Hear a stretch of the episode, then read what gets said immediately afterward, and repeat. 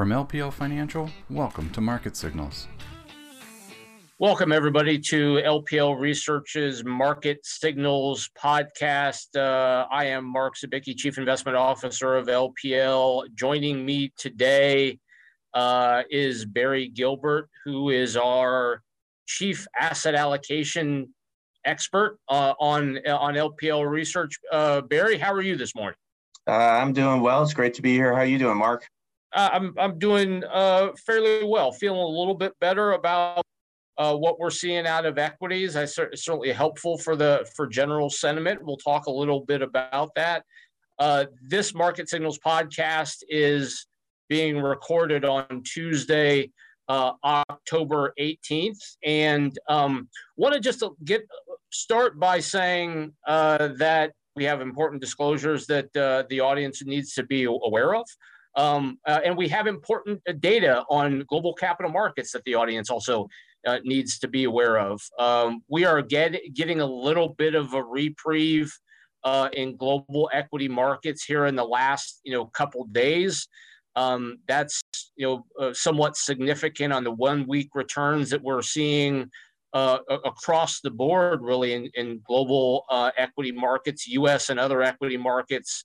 Um, you know, included uh, in in that um, specific strength also from an individual U.S. equity perspective in in financials um, and healthcare, which is also uh, fairly notable, uh, and also relative strength in um, in in real estate. So, um, Barry, I know that uh, as a member of the Strategic Tactical Asset Allocation Committee here, here at LPL Research, we often talk about the equity market and obviously prevailing conditions as it relates to Fed expectations and the Fed. And, and we have indeed been looking for some semblance of a of a bounce back in in, in U.S. equities and global equities. So, um, how, how do you digest the last couple days of, of, of trading activity that we've seen? Yeah, there's there's clearly still a lot of uncertainty uh, out there, Mark. But it's uh, the market has become more sensitive uh, to you know potential upside news uh, as it's uh, as it's sold off. There's a lot of negative news priced in. When you get a lot of negative news priced in, uh, it means that just small things can can make a big difference. And we've seen some small things. We're going to talk about them them today that have, have shifted the markets. It's just good to see uh, some positive numbers there. Yeah, and, and that's that's indeed our our base case scenario in terms of our asset allocation committee work is that um, we think a lot of the bad news is priced in. We think a lot of the Fed expectations is priced in. By no means do we think this is a new bull market.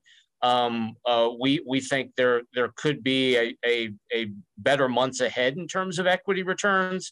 Volatility is likely going to continue to be high. Uh, we've also equated this current time frame in the market with the, the 2011 time frame ish, and, and and part of the reason for that is just the uncertainty that's bred by um, Federal Reserve policy and what may or may not happen with with interest rate policy and other central bank policies. That was a key driver in 2011. It's clearly a key driver in, in today's market. So, uh, with us having no and nobody actually having an absolute and utter clear vision in what the what in terms of what the Fed may or may not do, we think we can make an uh, an educated guess on what that what may happen. But um, that's certainly a key driver that that's been um, uh, a number one in terms of our topics at, at the strategic and tactical asset allocation committee. So um, with that, moving on to fixed income, which uh, is is you've basically been um, historically a, a, bad place to be um, in in 2022, which is highly unusual relative to what we've seen in equity markets. And we'll talk about the 60-40 portfolio uh, today a little bit, you know, um, Barry, but uh, bonds are having trouble as the 10 year treasury hovers around um, 4%. Uh, we expect that to improve. Um, and we've we'll talk a little bit more about that, you know, in in detail. Uh, and then then the commodities market uh, we think in, in terms of the way, in terms of this cycle, um, the the the good commodities trade is perhaps in, in our rear view mirror at this point. Um, and largely that's been driven by just the general direction of of central bank policy and their efforts to dial down the economic strength globally, which is generally not a good thing for the for the commodity uh, complex.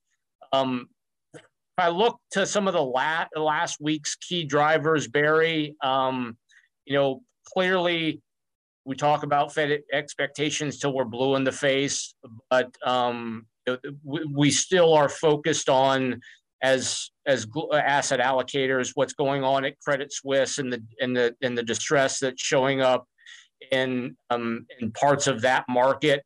Uh, the policymakers certainly have their eye on that. Market participants have their eye on that as something that um, could break effectively.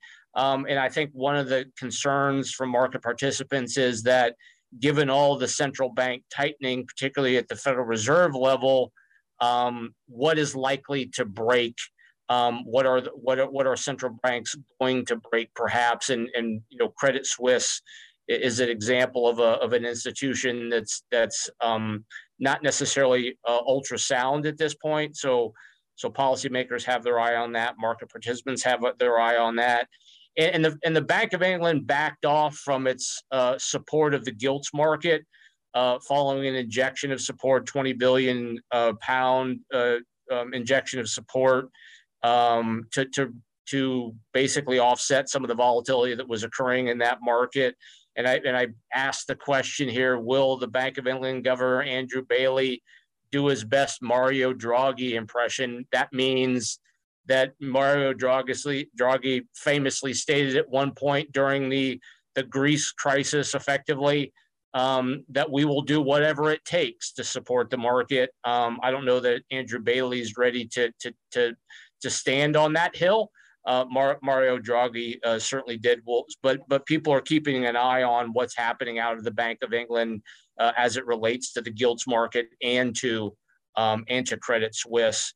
Um, turning to you, Barry, uh, on, and we'll talk a little bit about the short covering rally on Thursday um, and what's going on in capital markets over the last yesterday and today. But uh, the CPI number um, down month over month um, in, in, terms of a, on a core basis, PPI number as well. Um, so that's a positive, but the progress is awfully awfully slow. So um, you know, as a as a STAAC committee, where we constantly talk about this, Barry. What what's on your mind in terms of the the inflation landscape today? Yeah, we do know we've had a lot of upside surprises. Uh, that's what's pushed the uh, the Fed. That's what's caused them to remain st- steadfast um, on communicating that their emphasis is on fighting inflation. But at the same time, that headline number, we are past peak uh, starting to come down a little bit uh, in STAAC. You know, we take a look underneath the, the hood and see what's going on with different numbers. Uh, we think that that pressure is going to be there. And might it turn out to happen more slowly than people expect? Uh, it very well might. We're, we, we will have to see. Uh, but what we don't think is going to happen is it's going to reverse directions or stay elevated. Um, that gravity of starting to pull it down, whatever the pace might be, that gravity of starting to pull it down uh, is starting to be there. And that might be part of what the market was, was reacting to. The initial reaction before the market even opened, uh, looking at that number at 8.30 in the morning is, oh, another upside surprise. Uh, and then the market may be looking around a little bit and saying, where, where are we big picture with inflation? Well, things, even with the surprise, they're starting to move in the right direction. Um, that momentum might actually be meaningful. Yeah, and that's again, you you focus on our base case as a strategic and tactical asset allocation committee, and our view there is that we we have an expectation that that inflation is going to continue to subside, and perhaps the Federal Reserve is uh, is going to do less about inflation um, as we move through the next few months ahead. Not that they're not going to be on their horse in terms of rate increases in the next couple meetings, because we think they are but um, we we believe that the picture gets better in terms of visibility into uh, falling inflation. We saw that in last week's numbers, not to a great degree, but we did continue to see it it tick down, and again, not as fast as we would have expected, um, but it is moving in the right direction. Inflation expectations, uh, as it relates to the University of Michigan survey, um, ticked up a little bit um, in the in the near term, but the five year, five to ten year inflation expectation number continues to be well relatively well grounded. Moving to U.S. bank earnings, which I think started out fairly well for the market. You know, uh, Barry, I think some of the numbers were were we call it generally serviceable. I think. Um, good, good we, phrase. Good. Yeah, weakness in IPO activity and and but you know what interest rates increases will give you is improving net interest margins. Any any comment on the on the start turning season, Barry, especially as it relates to some some of the key money center banks? Yeah, not not relating to the banks, but just big picture. Uh, expectations have been taken down a lot, uh, and so the the prospects to to top the lower expectations, they're they're actually pretty good. And so it's one of the things that we're going to be watching. The first thing is, uh, can we top those expectations? Seems likely that uh, that we'll be able to. And then is that actually going to have a market impact given that they've been taken down uh, so much? But the setup for earnings season, uh, it's actually okay given lower expectations. Yeah, um, uh, agreed. And I think um, so far, in terms of the trading activity and some of the money center banks, uh, I think those numbers were generally um, well received. Uh, key uh, economic data this week in the U.S. Uh, just to update where we are from a capacity utilization and industrial production numbers, which we got this morning. Not not a heavy week of data, and, and Barry, I want to get you know some of your preliminary comments on what may happen at in terms of the Fed Beige Book release, but capacity utilization uh, came in at uh, 80.3 uh, relative to the 80.0 prior uh, month's number and the consensus estimate of um, 79.8, uh, so a little bit better than expected in terms of capacity utilization. Industrial production was also better than expected relative to the prior and to the estimate um, at positive 0.4. What does that mean effectively? That probably means that supply is continuing to, to rise.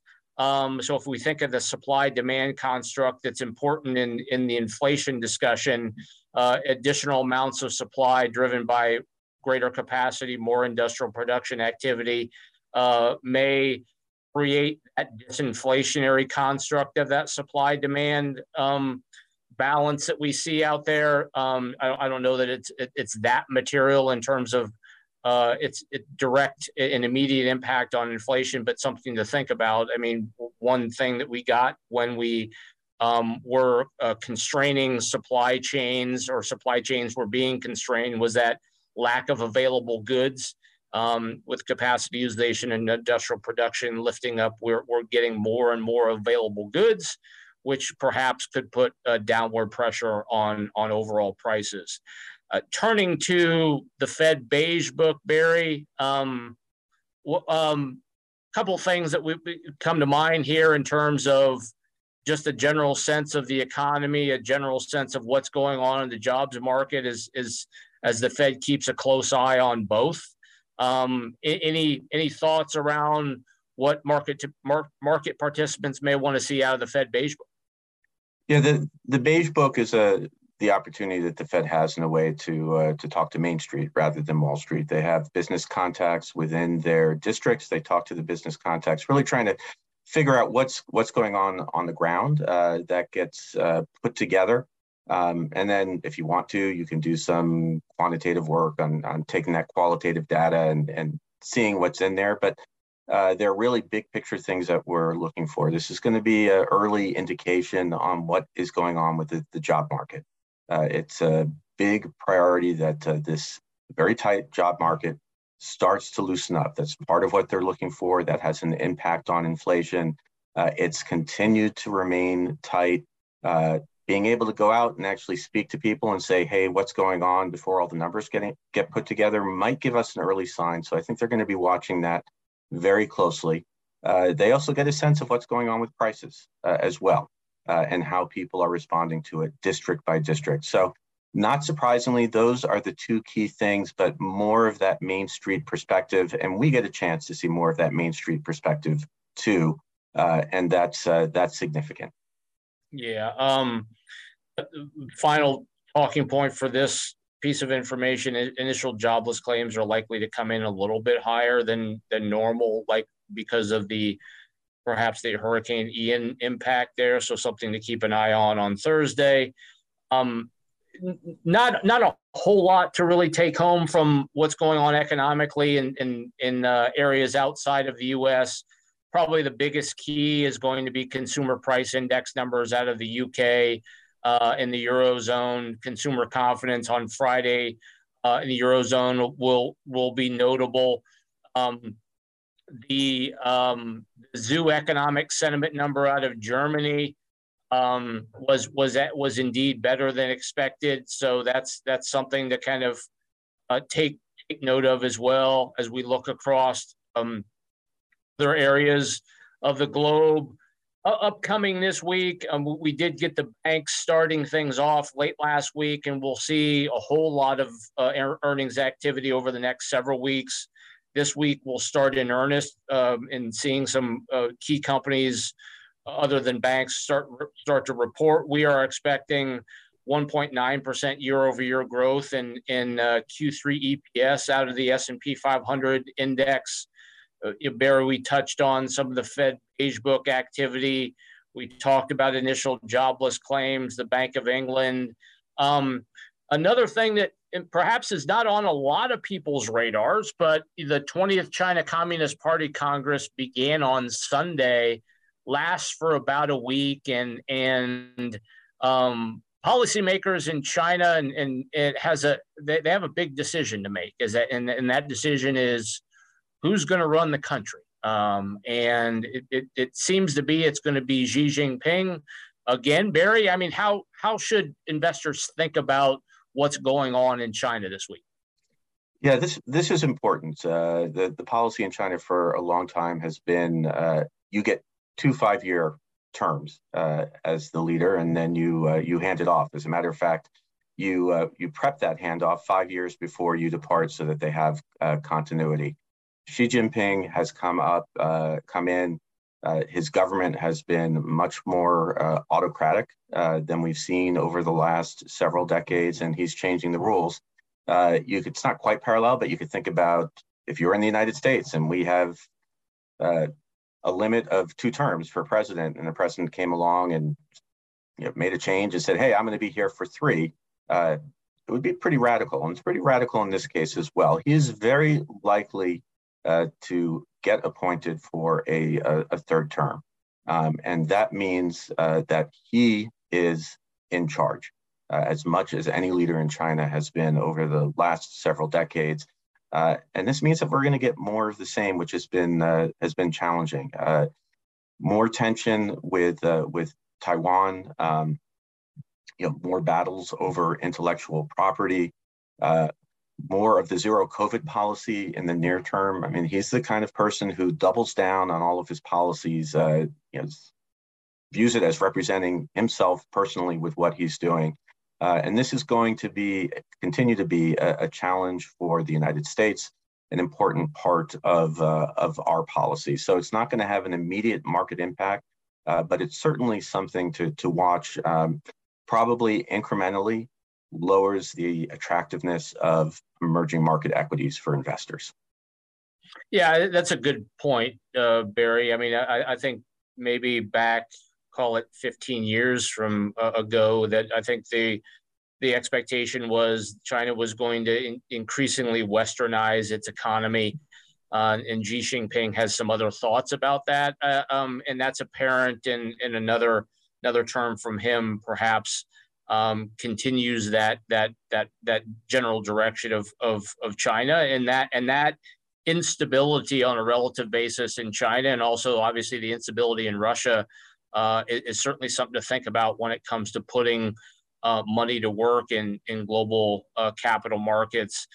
Um, the, the German economic sentiment we mentioned a little bit better than expected, actually minus 59.2 versus minus 66.5 consensus expectations. That is directionally positive.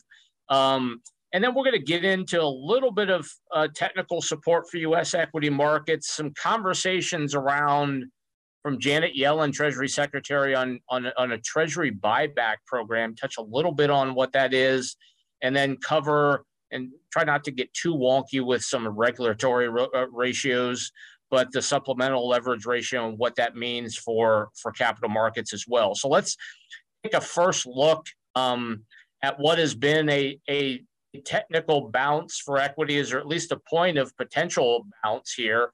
Um, you know, Barry, putting your uh, technical analysis hat on, we're looking at Fibonacci retracements highlighted by the red arrow at zero and then the, the dotted line at 50%. And um, that's notable back in, in, in, history and, and today as the two um, circles show. What's the, what's the takeaway here?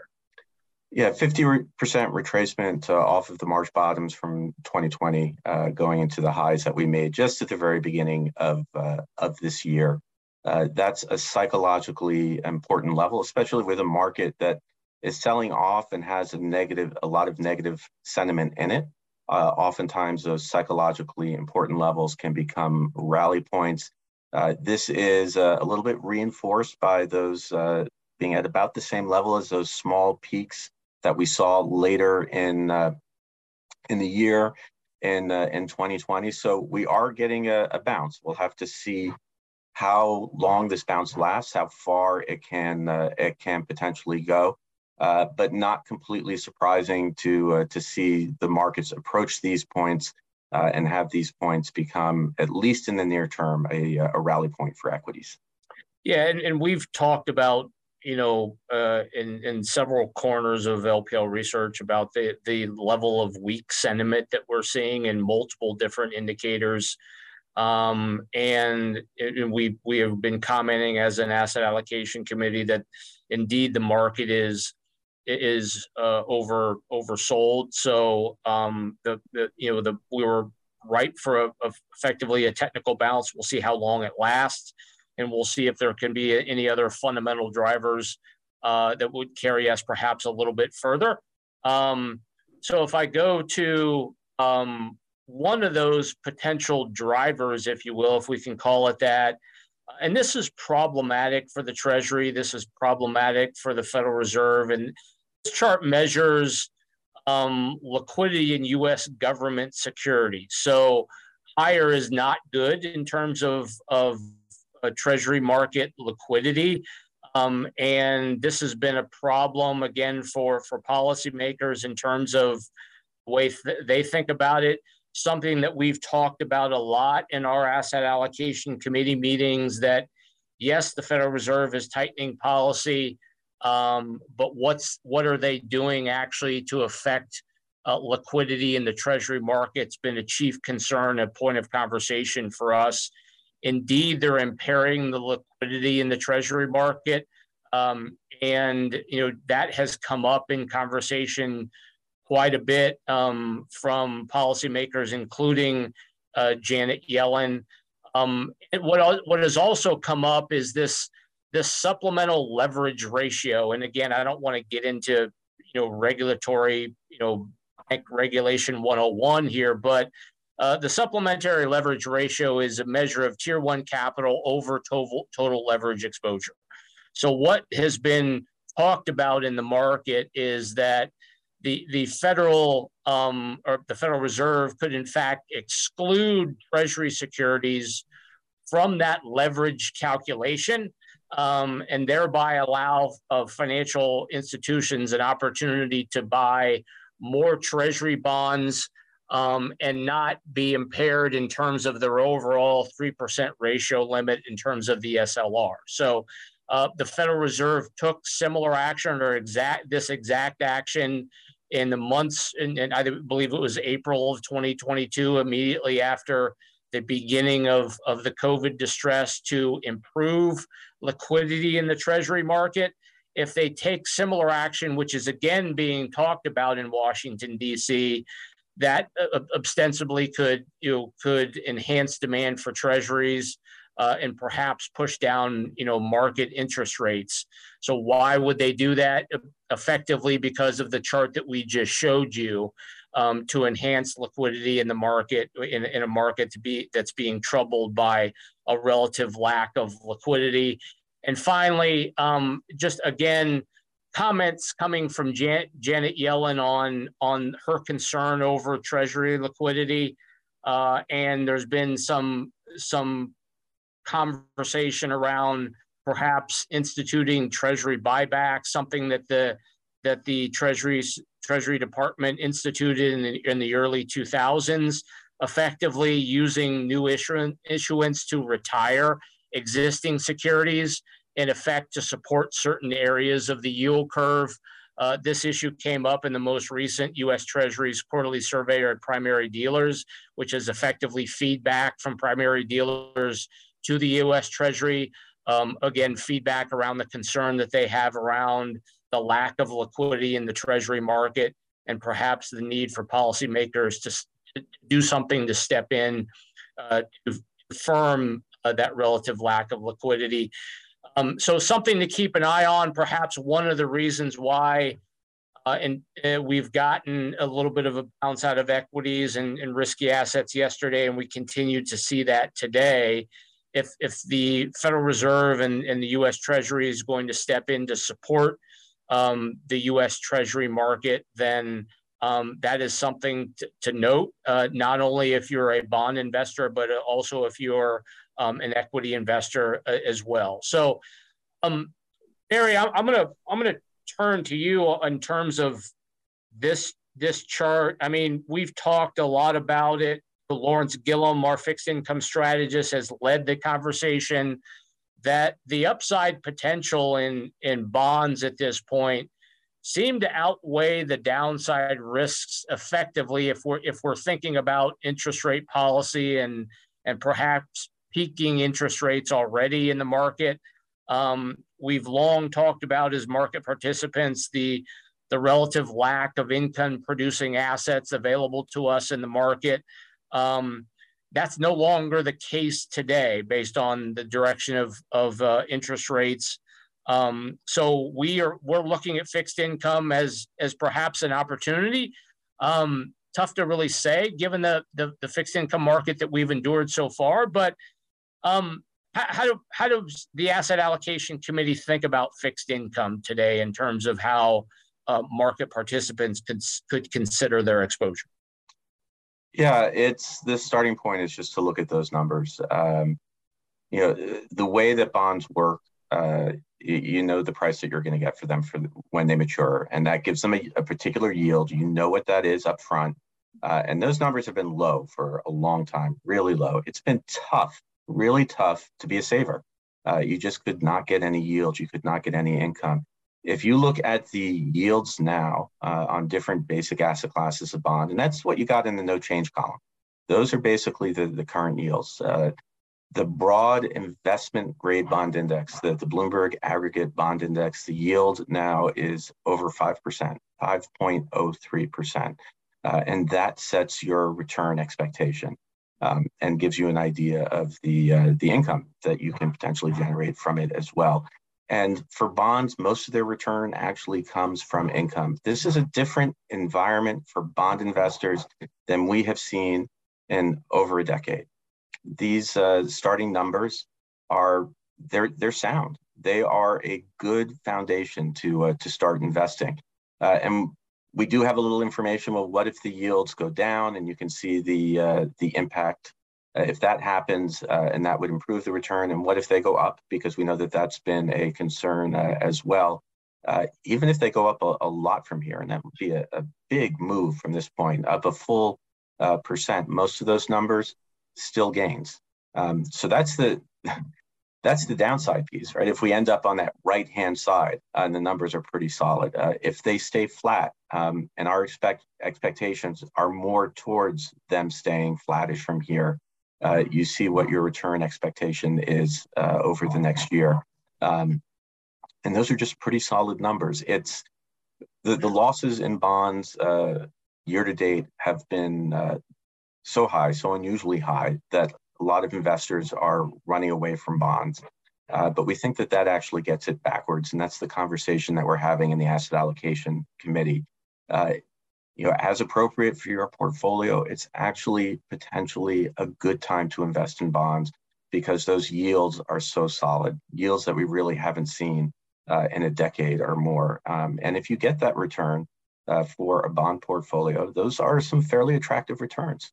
Yeah, yeah, Barry. I mean, it's kind of the whole uh, blood in the streets type of thing, right? Is where I mean, we've had a, a terrible bond market, terrible equity market, but if you're if you're approaching retirement and and you need to put away some assets uh, for income, or if you're in in retirement, you want to put away some some investments for for income.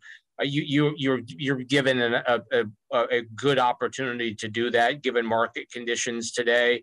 Um, so we've talked a little bit about that in in in this uh, in this forum, and and this is just another example of what what could happen if if we get if we get uh, Treasury you know, Treasury Department support in in the U.S. Treasury market, if we we get a a, a, a change to the SLR policy, as we as we mentioned, that could be bullish for for bonds, bullish for equities as well. But I mean, just simply stated, if we if bonds go nowhere in terms of interest rates, um, the yields are relatively attractive, especially if you're um, an, an, investor in need of income producing uh, assets. Barry, again, kind of leaning on you here. I know you've done some work around the old 60 40 portfolio, and, and obviously it's been bad news here recently in terms of what we've seen over the last several quarters. But, um, you know, as we kind of just touched on, um, now may be a, a, a good opportunity and, and certainly not a time to run away from the old 60 40 allocation. Yeah, we get a lot of questions. Is the 60 40 dead? Uh, should it be avoided? Is it no good anymore? We've had uh, three consecutive quarters of negative returns. We've actually done that twice before, or once before where we've had three, another time uh, where we've actually had uh, six. The difference with the more recent quarters is that usually when you have those long stretches, uh, it's driven by negative stock returns. And uh, over the, the year to date, we've had negative bond returns as well. And that's what's actually, I think, created the challenge and has created the, uh, the, the, conversation for people, uh, is the three quarters that we've had more recently. Um, but we do think it actually sets it up for upside. I think you can arguably even say that looking out over the next decade, uh, the conditions are potentially better for 60-40 bond portfolio than they've been in a while. On the bond side, we just looked at that picture that we had with uh, with yields. Uh, we've seen how far the yields have moved. Uh, the yield on the ag, uh, the the broad investment grade benchmark that most people used year ago, that was a little over 1.6 percent. Uh, we just saw now it's over 5%. That is a big improvement uh, in the potential return prospect over the long term. The other side of it on the stock side is uh, we often look at valuations, uh, and the valuations have come down a lot as well. And that provides a potential boost on the bond side. So 60 40, uh, it's, it's not dead right now. Uh, we think that it's, it's an opportunity, it's very much alive. Uh, now, there's a third piece of it that we can add in, which is that we just took a look at what the worst quarters have been for the 60/40 portfolio, just taking it out of this chart. Uh, if we take a look at the, the next slide, uh, and uh, in fact, uh, what has happened um, in the following year, next quarter, next two quarters, uh, next year, um, and you can see that the the averages are pretty robust. Uh, if you take a look at that, um, this chart is actually just the equity piece of it, not the 60-40 piece of it. So uh, you see the uh, the 10 worst quarter in particular, in particular for equities, and second quarter from 2022 uh, was part of that list, uh, down 16% over the look back that we actually have, um, and the average return that you have is about double what you would get if you looked at all potential periods.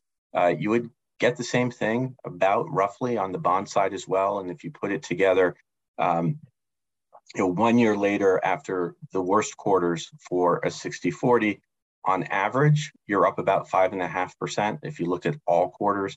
Uh, if you looked at the 10 worst quarters over that same period, um, it's not on this chart, but I have the number in front of me. It's a 12.3% uh, average. Uh, now, every period is unique.